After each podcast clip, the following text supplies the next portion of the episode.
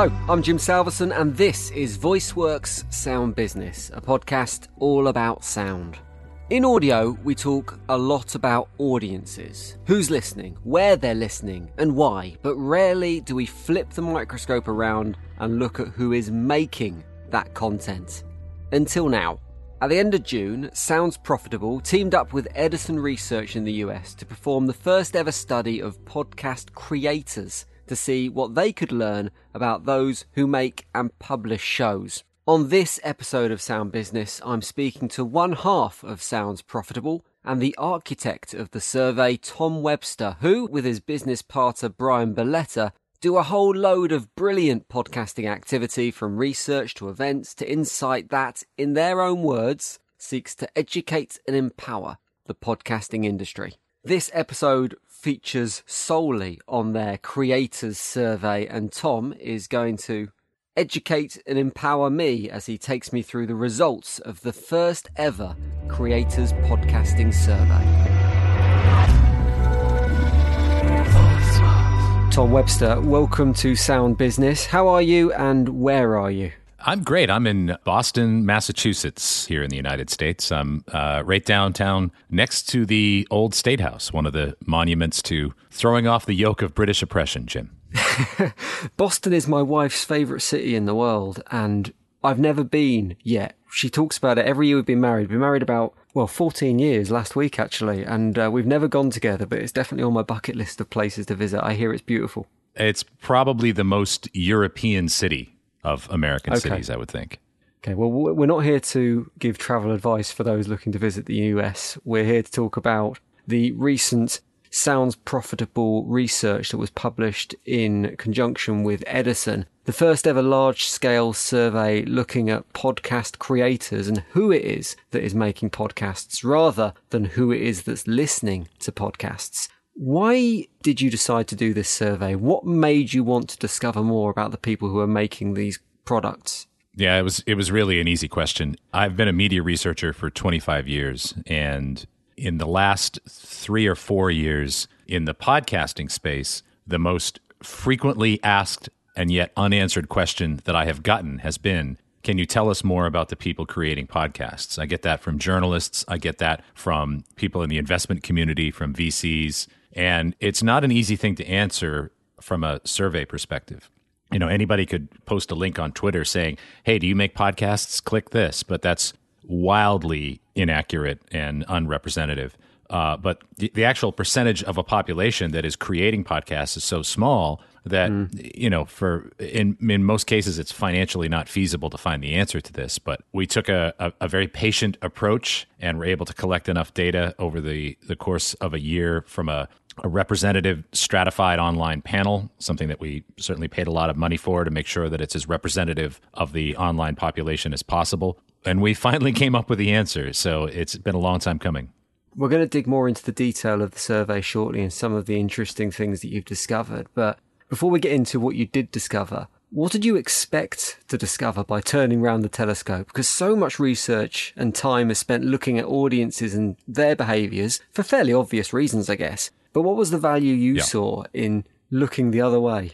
I expected and found. Um, I expected to find a disconnect between the audience and the creators. And mm. I, I fully anticipated finding that. By the way, that's not unique to podcasting, but my educated guess was going to be that the creators were going to differ in some dramatic ways from the average podcast listener, and that that in turn would play a role in the types of content being created and you know, making podcasting as mainstream a medium as possible, really to ensure its survival and monetization and entrenchment as a legitimate medium. So we're going to have a look at some of the details within the survey now. And if anyone listening hasn't seen the results yet, you can find the links in the podcast description where you can go and discover and pour over the detail. But if you've not seen it, you compared the mean averages from the US population with those of podcast creators and it was details around things like education and gender and earnings and you presented those side by side so you could see the stark differences between the population and those that were making podcasts. And one of the things that really stood out for me and maybe surprised me as well was that podcasting is much more reflective of the population, certainly in the US, than other media types. The proportion of non-white creators is much greater within podcasting than the average as a population. And I thought this was really interesting because that is 100% not the case in other medias. In radio and TV, you see a massive bias towards male, white, middle class people in those industries. So why do you think it was so much lower, or why do you think it was so much higher, I guess, that there was a more uh, democratic and representative involvement in podcasting? Is it because the, the barriers to entry are low? Is it because I'm not even sure this is a word, that podcasting is almost uninstitutionalized. I definitely don't think that's a word, actually. But why do you think we saw those results? Well, I mean, we did see some biases in the data, and uh, we may touch on this later. I mean, the, the creator space is extremely male and it is extremely kind of 18 to 44. But in terms mm. of diversity, which you're talking about here, the creator population is, in fact, more diverse than the US population. And, uh, you know, honestly, a lot of that is driven by one data point in particular, and that is the tremendous influx of uh, Hispanic Latino creators and listeners to podcasts in America. And this is just one data point of about four or five I could name in the last couple of years that, that really corroborates that. Edison Research has put out a U.S. Latino podcast listener study for the past two years, and it's shown incredible, explosive growth in the Latino podcast listening audience. And I think, you know, one thing that it's sort of easy to gloss over when you look at data like this is that every creator is a listener, and mm-hmm. every creator creates one, two, five, maybe more listeners, right? Every creator is sort of the, the seed that, that sparks a, a number of flowers. So, uh, as we've seen the Latino listening audience grow considerably, that's certainly reflected in the creator space. And I think we're going to continue to see the podcast listening audience in America continue to be more diverse than the US population. And, and this is certainly one of the reasons why. What's driving that then? That's something that sounds like it's quite unique to the US. I don't think we've seen that same kind of explosion in the UK yet, but the UK is traditionally two, three years behind the US market. Do you know what's driving that? Yeah, I mean, one of the things that I would point out here is that in the media business, people tend to talk about things like Latino listeners in a sort of monolithic way. But in reality, the Latino audience is far from monolithic. You know, they're they're from any one of a couple of dozen different countries right here in the United States. They, you know, certainly Latinos in this country, they could come from Mexico, they could come from Central America, some may come from South America. They all have different cultures, all have different heritages. And where they are not finding the media that they're looking for that appeals to them, that talks about the issues they're concerned about, they're creating it. And so, you know, rather than think about this block as sort of a monolithic block of, of humans in the United States, it's a really a, a whole collection of diverse smaller blocks, all creating mm. content that fits their individual needs. That in some cases gives them a taste of home, gives them a taste of the football that they're that they're crazy about, gives them a taste of the entertainment that they follow, and all of that sort of adds up to give you those bigger numbers. And I suppose that is where podcasting shines, isn't it? It's nailing the niche, it's drilling down into the underrepresented markets. Um, one of the other interesting parts of the survey that I saw, and you mentioned it a moment ago, was the male female bias. And there is a stark comparison between the makeup of that making podcasts and the makeup of that in the US population. Only 29% of creators being female in the survey results what do you put that down to? And what could be done to open up those opportunities? Because as I said earlier, the barrier to entry for podcasting is quite low. It's a very easy yep. market to access. So what is stopping the female population getting involved in the podcasting world? Some of this is historical data. I mean, the question that we ask in the creator survey is do you currently or have you ever produced a podcast? So, you know, that's a very historical look at the creator space in some ways. Mm. And, and, I would venture to guess that had we done this study back in 2005, 2006, it would have been 99% male. And a lot of that, frankly, kind of the early days of podcasting, a lot of the early podcasters were frustrated radio folks, right? That uh, either were underemployed or underheard or underrepresented in the radio business. The radio business itself is overwhelmingly male. That industry uh, needs a lot more help than podcasting, I think, when it comes to representation. So some of that is sort of the historical gestation of that. But a lot of it, I think, it's really down to, in some cases, you know, we're all, there are opportunities available to all of us, but there are so many podcasts out there. Uh, just sort of think about it this way, where It's uh, two, three, maybe four people talking about a topic. And it's really comfortable for someone to say, well, I'm going to get two or three of my guy friends, right? Well, all of a sudden you've got four male creators, five male creators. And I, I, think representation in the space is going to be driven as much from the bottom up, from the individual creator as up as much as possible. And it's about extending opportunities and invitations to women, not just as hosts, but you know, in the audio editing, production, booking, producing, all of those things is, is extending the invitation, extending support, extending opportunities where perhaps they don't exist. I do think that the creator space is less of an old boys club than it was 10 years mm. ago, but this data suggests there's still a ways to go. I guess, as with any kind of representation, you need to be able to see yourself or imagine yourself doing something in order to take the leap and then go and do it. And that is the same with podcasting. The more people hear voices of color and people of different sexes and genders being involved in podcasting, the more that opens the door a little bit wider for people who feel represented to then think, oh, I can do that. That's something that I can imagine myself doing. Yeah.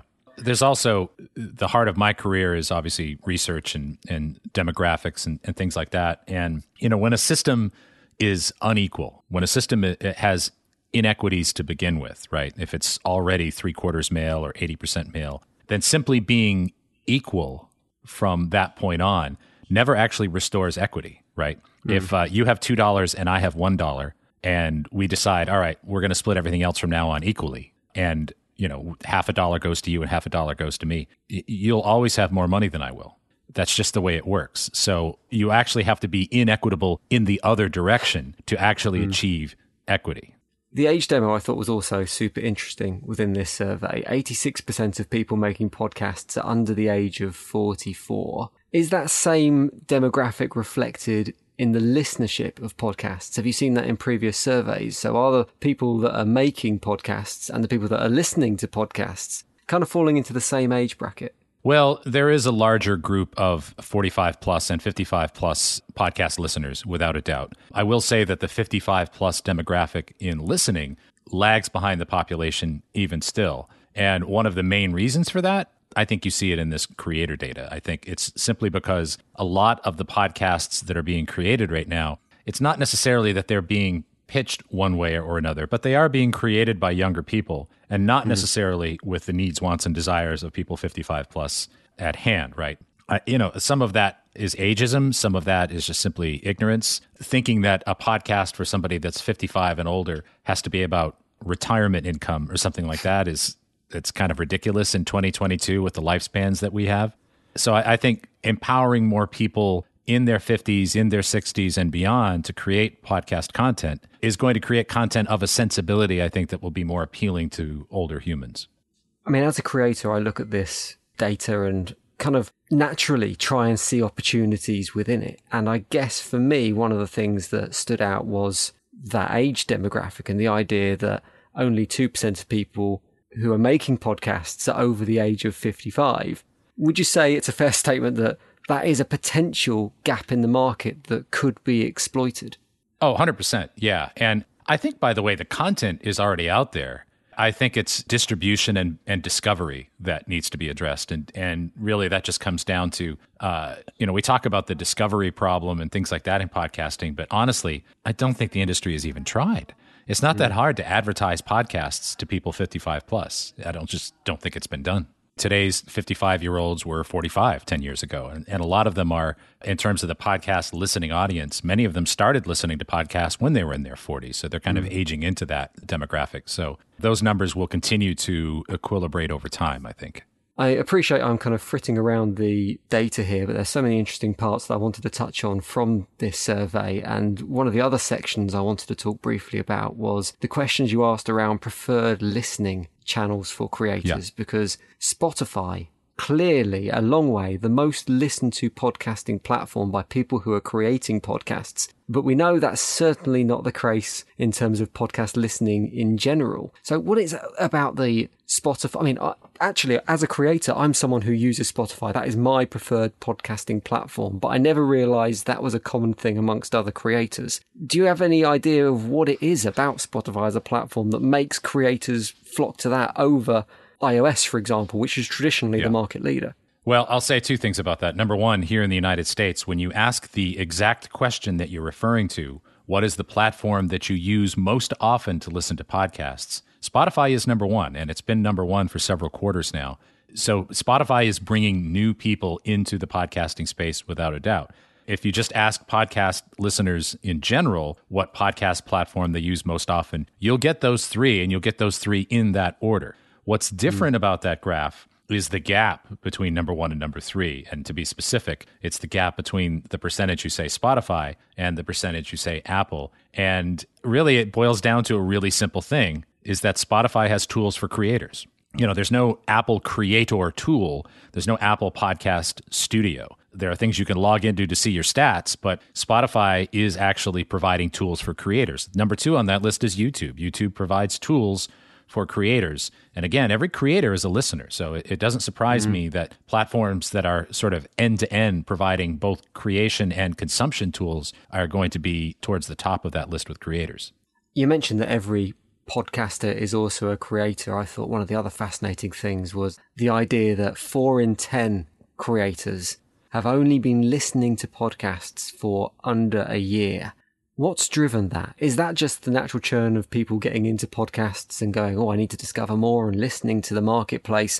Or do you think some of that boom is down to what we've seen happen over the last couple of years with a pandemic? Certainly in the UK, I imagine this was reflected in the US. The first thing people did when they got locked up in their houses is they went on Amazon bought themselves a Blue Yeti microphone and went, right, I'm a podcaster now and started making shows. So do you think that's kind of driven that new creator boom? And might we see a different result in, say, if you did this survey again in 12 months, in 24 months' time? Well, I think, you know, uh, the first thing that you suggested there is probably the lion's share of this, and that is natural churn. I think what these data suggest is that for many people, maybe not most, but for many, creating a podcast is actually their entry into podcasting, even as a listener or certainly as a regular listener. People discover that these tools exist. Maybe they're not podcast listeners, but they discover these tools and they decide, you know what, I want to make a show or I have something to say. And, mm. and so they say it. And, you know, just as we talk about people pod fading, I think there's also listener fading. And, and I, I think that's just natural churn you know these data are amongst people who say they listen to podcasts every week so those are certainly regular listeners i think that regular weekly podcast listening contingent does have a fair amount of churn to it. You know, if you're listening to a, a, show that is a, a short run limited series and it's over, it's not guaranteed that you're then going to go find a new podcast. Maybe you'll just go watch some Netflix instead, right? So I think mm there's a lot of natural churn. But again, I think it's also reflected in the fact that many creators come to the space as a creator first and that just sort of you know instantly creates a listener but that's their entrance into the medium and i think that's not true of the majority but it's true of a healthy percentage that's a really fascinating take because I guess it's a inverted model to how media usually works. You don't make a TV show and decide you want to watch TV. You don't listen to radio because you were once a DJ. It's a completely different model to what we're seeing. Is there any data in the survey to suggest that we're in a rapid period of growth still in terms of podcast creation. There are more people coming to the market, both in terms of creators and in terms of audiences. Yeah, I, I, I, suspect the creator space is growing more rapidly than the listener space. I think that's that's mm. just math. You know, the listener space is much larger. The rates of growth are smaller. But you look at things like Spotify's Anchor platform. Anchor's producing like a million podcasts, right? And the last I looked at podcastindex.org, there were a little over 4 million podcasts. So there's a huge influx of new shows in the space, new creators, and you know maybe they'll continue to stick with it, maybe they won't. I don't have a dog in that fight, but they're creating content, so I think that creator space is going to continue to show a lot of, uh, if not growth, a lot of activity because I do think there's a fair amount of churn. I've picked out some of my favourite moments or my highlights from the survey. Is there anything that you were really interested in or surprised by when you came to look through the results? Yeah, I mean, I was surprised to be honest with the the male female split, and I I expected that, but not maybe to that extent. And I, I do think that that's something for anyone to think about getting into the space in terms of broadening the audience. And maybe if you're a creator, you don't think it's your mission or your goal to to broaden the podcasting audience in general. But you know, the more we think about those kinds of things, the more that we tap opportunities and audiences that are underserved for one reason or another. And all of that helps to broaden the footprint of podcasting. And ultimately, broadening the footprint of podcasting, creating more regular listeners, more regular consumers, more regular ears to be advertised to is what our goal is. It sounds profitable is to make the space mm. bigger because there, I think there are a lot of assumptions and kind of received wisdom that, that hold podcasting back a little bit. And hopefully every podcaster their sort of number one duty i think is to their audience. But if they could spare a moment to help make the space a little bit better than they found it i, I think this is a thing to think about. In terms of sound profitable you're largely focused in what you do on ad tech in various guises how does this research play into that from a strategy point of view? I noticed the questions around spending power of podcast creators, both in their houses and in their workplaces. And if we're thinking about podcast creators also as podcast audiences. Is that significant for advertisers? Do they need to think about how they can target creators as well as traditional audiences, or are they one and the same thing? Well, I mean, to your kind of your first point, I would say that certainly my coming on board sounds profitable with Bryan Barletta, my partner, really represents uh, an expansion of our remit here. You know, mm. sounds profitable certainly started as a way to educate people about ad tech and monetization and advertising. But ultimately, where Bryan and I want to go with Sounds Profitable is to create a business, is to create an economy for podcasting in general. It's you know, podcasting's been good to me. It's been good to Bryan. We want to do what we can whether that's related to ad tech or audience growth, to help create an industry and an economy that will support as many people as want to uh, and want to commit to it. So, uh, you know, our our mission is really to make podcasting bigger and better and is and realize its full potential. So everything that we're going to do, we're going to have more research studies, we're going to have events, we have a lot of things on the on the roadmap ahead, all in service of making this industry bigger. Before I let you go, Tom, is there anything that you wished you'd asked from this survey? When you got the results back, is there anything you thought, oh, I wish we drilled down deeper into that or added an additional question there that we might see in the Creators Survey 2.0 perhaps? Oh, absolutely. I mean, this is really just a first foray into it. There will be a Creators 2023 and, and hopefully for years to come. I would like to be able to drill down a little bit more into the kinds of content that they're that creators are actually creating you know, we know a little bit about what their mm. content preferences are as consumers, but uh, hopefully in the future we'll be able to drill down a little bit more into the types of content being created because I, I suspect some topic areas of varying levels of interest to the public are being under and overserved by creators. And I'd love to get a little bit more data on that. Tom, fascinating chat to you. Fascinating to see the results of the survey as well. So thank you very much for publishing it and researching it in the first place. Any listeners can find the links to the survey and the links to Sounds Profitable and all the work they do in the podcast description. But Tom, thank you very much for your time on Sound Business. Cheers, Jim. Thanks for having me.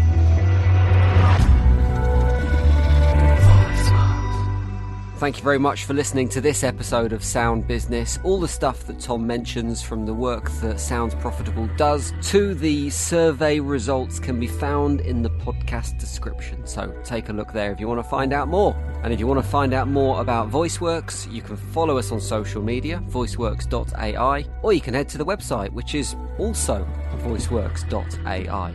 And if you enjoyed this podcast, and you're a bit of a sound geek, then don't forget to check out the others in this series. Loads of fascinating conversations with fascinating individuals within the audio industry.